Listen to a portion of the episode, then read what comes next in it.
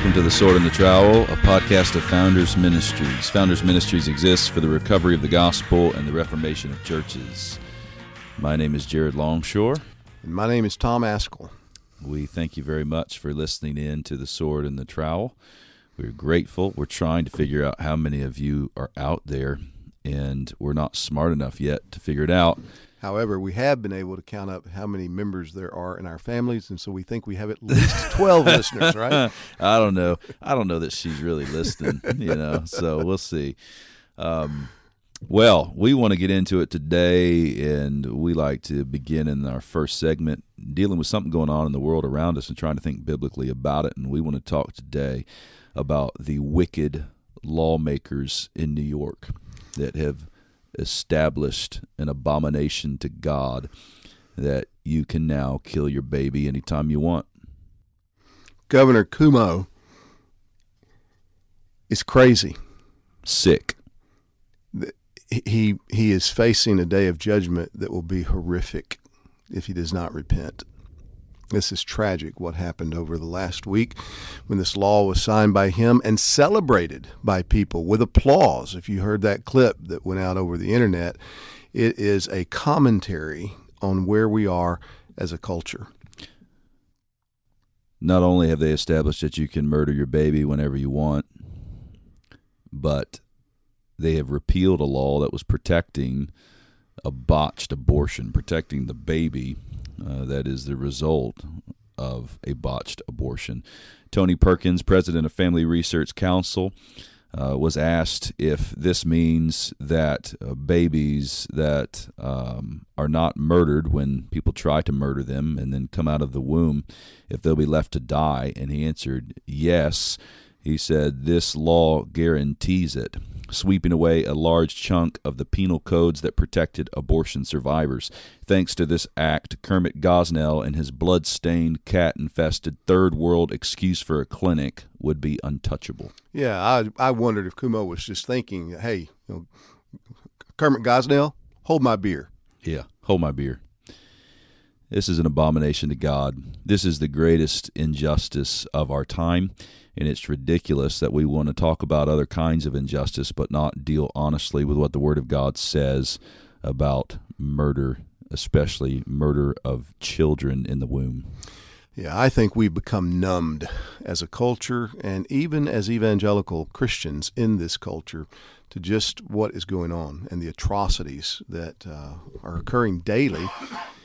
Legally and with medical approval. I mean, imagine what would happen if we could bring Christians from 200 years ago back for one day and just let them look at the news and respond to it. We would be embarrassed, I think, or else we wouldn't be able to comprehend their shock and dismay. Did you see this Dr. Hamada? Who came out? He is a board-certified OBGYN, said he's delivered over 2,500 babies, and he made it very clear there's not a single fetal or maternal condition that requires third trimester abortion. Not one. Delivery? Yes. Abortion? No. And this idea that the mother's health, that becomes the umbrella statement. It's not a medical condition necessarily. It can be an emotional condition, a mental condition. It can become a desire that this will not be good for me if I have this baby, and I'm scheduled to deliver in 20 minutes, so let me abort. Yeah, so let us be clear. We are calling upon Governor Andrew Cuomo to repent of his sin. You are established by God as the civil magistrate, and what you've done is an abomination to him, and judgment will come, and it will come swiftly. Kiss the Son, lest he be angry and you perish in the way. And all of the lawmakers that establish the murder of these innocents, you should be ashamed of yourselves. You need to repent and come to Christ. Jesus Christ is a great Savior for great sinners. We want to be very clear that this is the world God's called us to live in. We want to be faithful representatives of Him, and part of that means speaking to these authorities that have been established by God that are absolutely rebelling against Him. And I want to just say a word to my fellow pastors. Brothers, we cannot afford to ignore these things, let them go, not talk about them, not preach about them, not pray about them, not call upon our churches to wake up and take note of what we are living in right now and address these things. Write your legislators, call them, go to them, make them aware of your deep displeasure, your unwillingness to tolerate this type of culture of death that is being promoted. You know, try to help us think well about this, Tom. The video that went out of the applause is sickening. My wife said she couldn't watch it. She kind of saw it playing but couldn't listen to it and go through with it. We need to have our eyes wide open to what's going on. I'm convinced that this kind of activity is the fruit of a false religion. There is worship of false gods that's going on. In Romans 1, people turn from worshiping the Creator to worshiping the creature, and God gives them over to a debased mind to do what ought not to be done. And it seems crystal clear to me that that's what we're dealing with. And until we face up and see that this is what we're dealing with, we're not dealing with the rise of the nuns. Do you think that these people that are slaughtering children are not religious?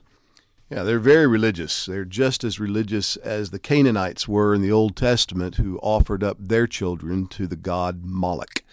And Moloch has nothing on the United States today. Mm-hmm. We're watching the rise of the groundswell and overwhelming, sweeping victory of Molochism in our culture. Mm.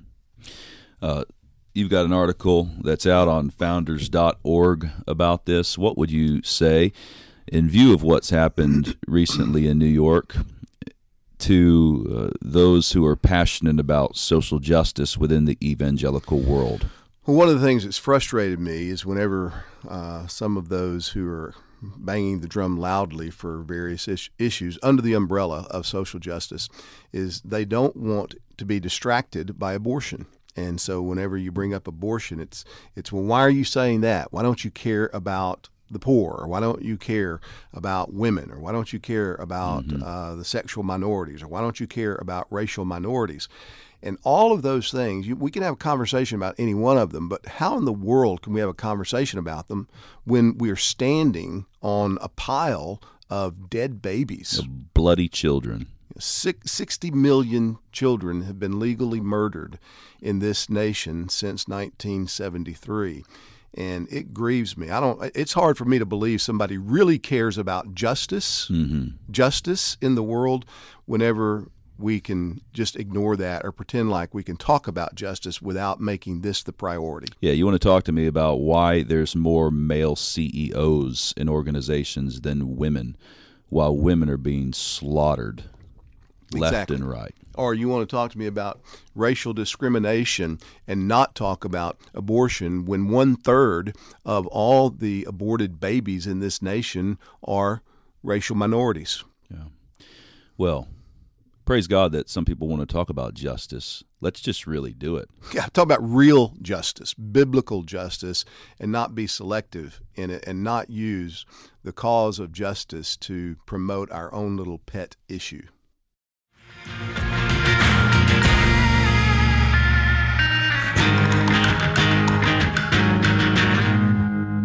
Hey, part two, where we like to talk about a book that we have enjoyed, and today we want to talk about a book called The Lordship of Christ. The subtitle is Serving Our Savior All of the Time, in All of Life, with All of Our Heart.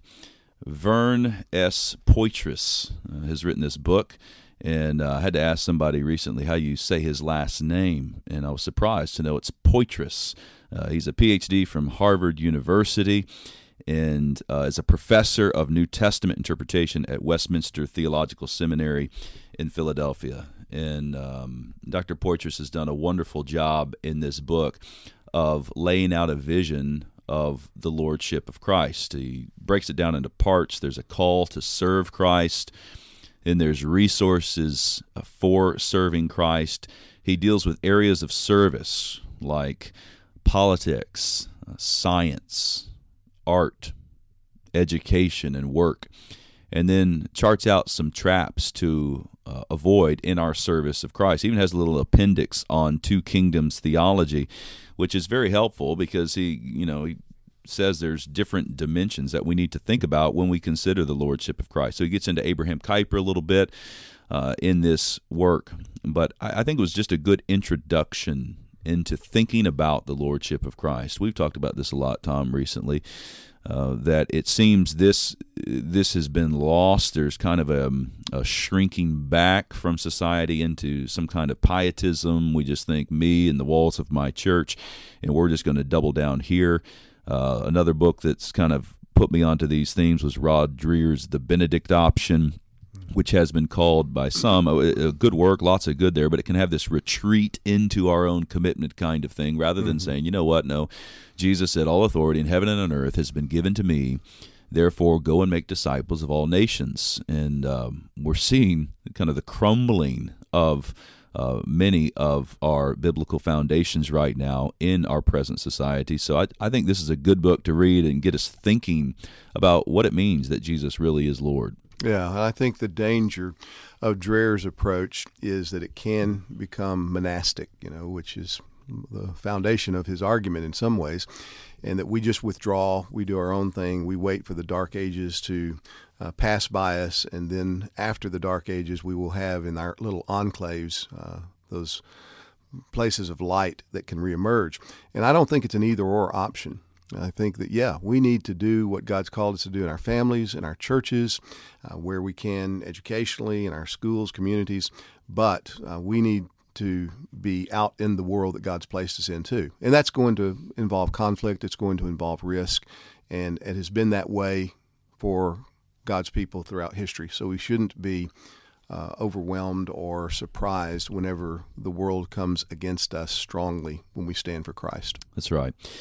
I really liked the section in this book. I think if we were to nail our colors to the mat here, we're more pietistic than we are, getting out there in society. And yet I'm challenged by Baptist convictions to say that we need to learn some things here, that there is a way to emphasize the church and then say, the church is to go and to declare this message. But there certainly are traps that come. There's pitfalls that come when you begin to think about the Lordship of Christ and try to apply it in your life, in the life of your church. And Dr. Poythress does a great job of marking some of those traps. He talks about pride. Oh, well, here we are. We're really living for Christ in the world. We know we're out here writing books, and we're out here establishing schools, and we're doing all this stuff. And look at all these other Christians that aren't doing all that we are doing. He warns about the trap of building the kingdom of God. He says some Christians like to think that they are building the kingdom of God. And I was glad to hear him say, it's God who establishes his kingdom. It really was back to DeYoung's book. DeYoung's got a book with another guy on this about the kingdom of God that really strikes the same tone. Rashness and haste, he says, this can be a trap in our labors for Christ in the world. Despair. You just think, oh man, here we are going about all this work and nothing's being accomplished, and you can fall into despair. Beware of that. Timidity, fear of man, and he gets into passive piety. Beware of this as well as another trap. So there's a lot good in this book, and we would recommend that you take up and read.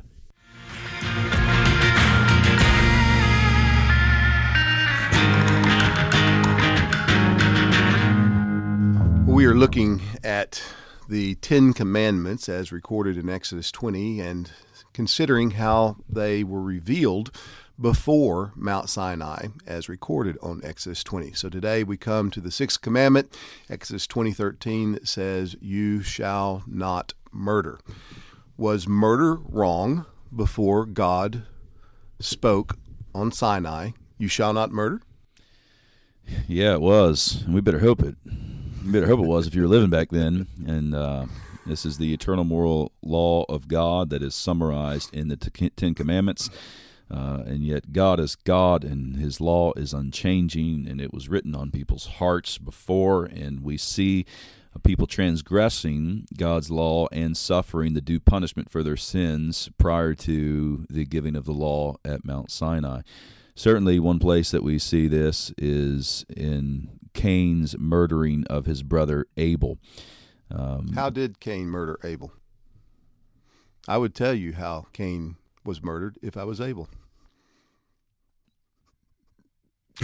You can cut that out if you want to. Let the silence, let it sit for everyone. Let it sit.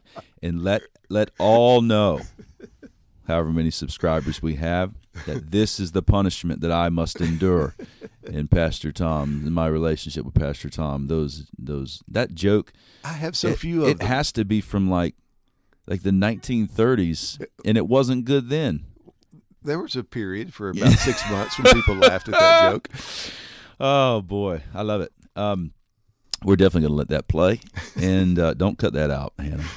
So we see Cain kill his brother Abel, and then he is punished for that. And this is a sign that murder was sinful prior to Sinai. We also see after the flood, God declaring to Noah the punishment for breaking the sixth commandment. Genesis 9:6 says, "Whoever sheds man's blood, by man his blood shall be shed." Is that a good principle, Tom? Yeah, I think it is. Obviously, the argument for capital punishment is complex, and the ways that capital punishment is executed in different societies leaves lots of room for debate and argument as to whether or not it is justly applied. But there's no doubt that this passage demonstrates from a transcendent basis that being an image bearer of God, whenever one is murdered, it's an attack upon the God whose image that murdered one bears. Right. We have fallen far from this standard, and it's hard for us to even think about it and envision it being reasserted and applied in our land. I did a study a couple years back when I thought about all the school shootings that are going on and all of the murder that occurs in our land, just of how many executions there are, and it was unfathomably low compared to the amount of murder that occurs in our nation. And as we just talked about previously in this podcast, the slaughter of the unborn that is done, certainly that's related to the way that we're thinking about the punishment for murder, the way that we're thinking about the image of God. We really need to wake up to how far we have fallen from God's word. Amen.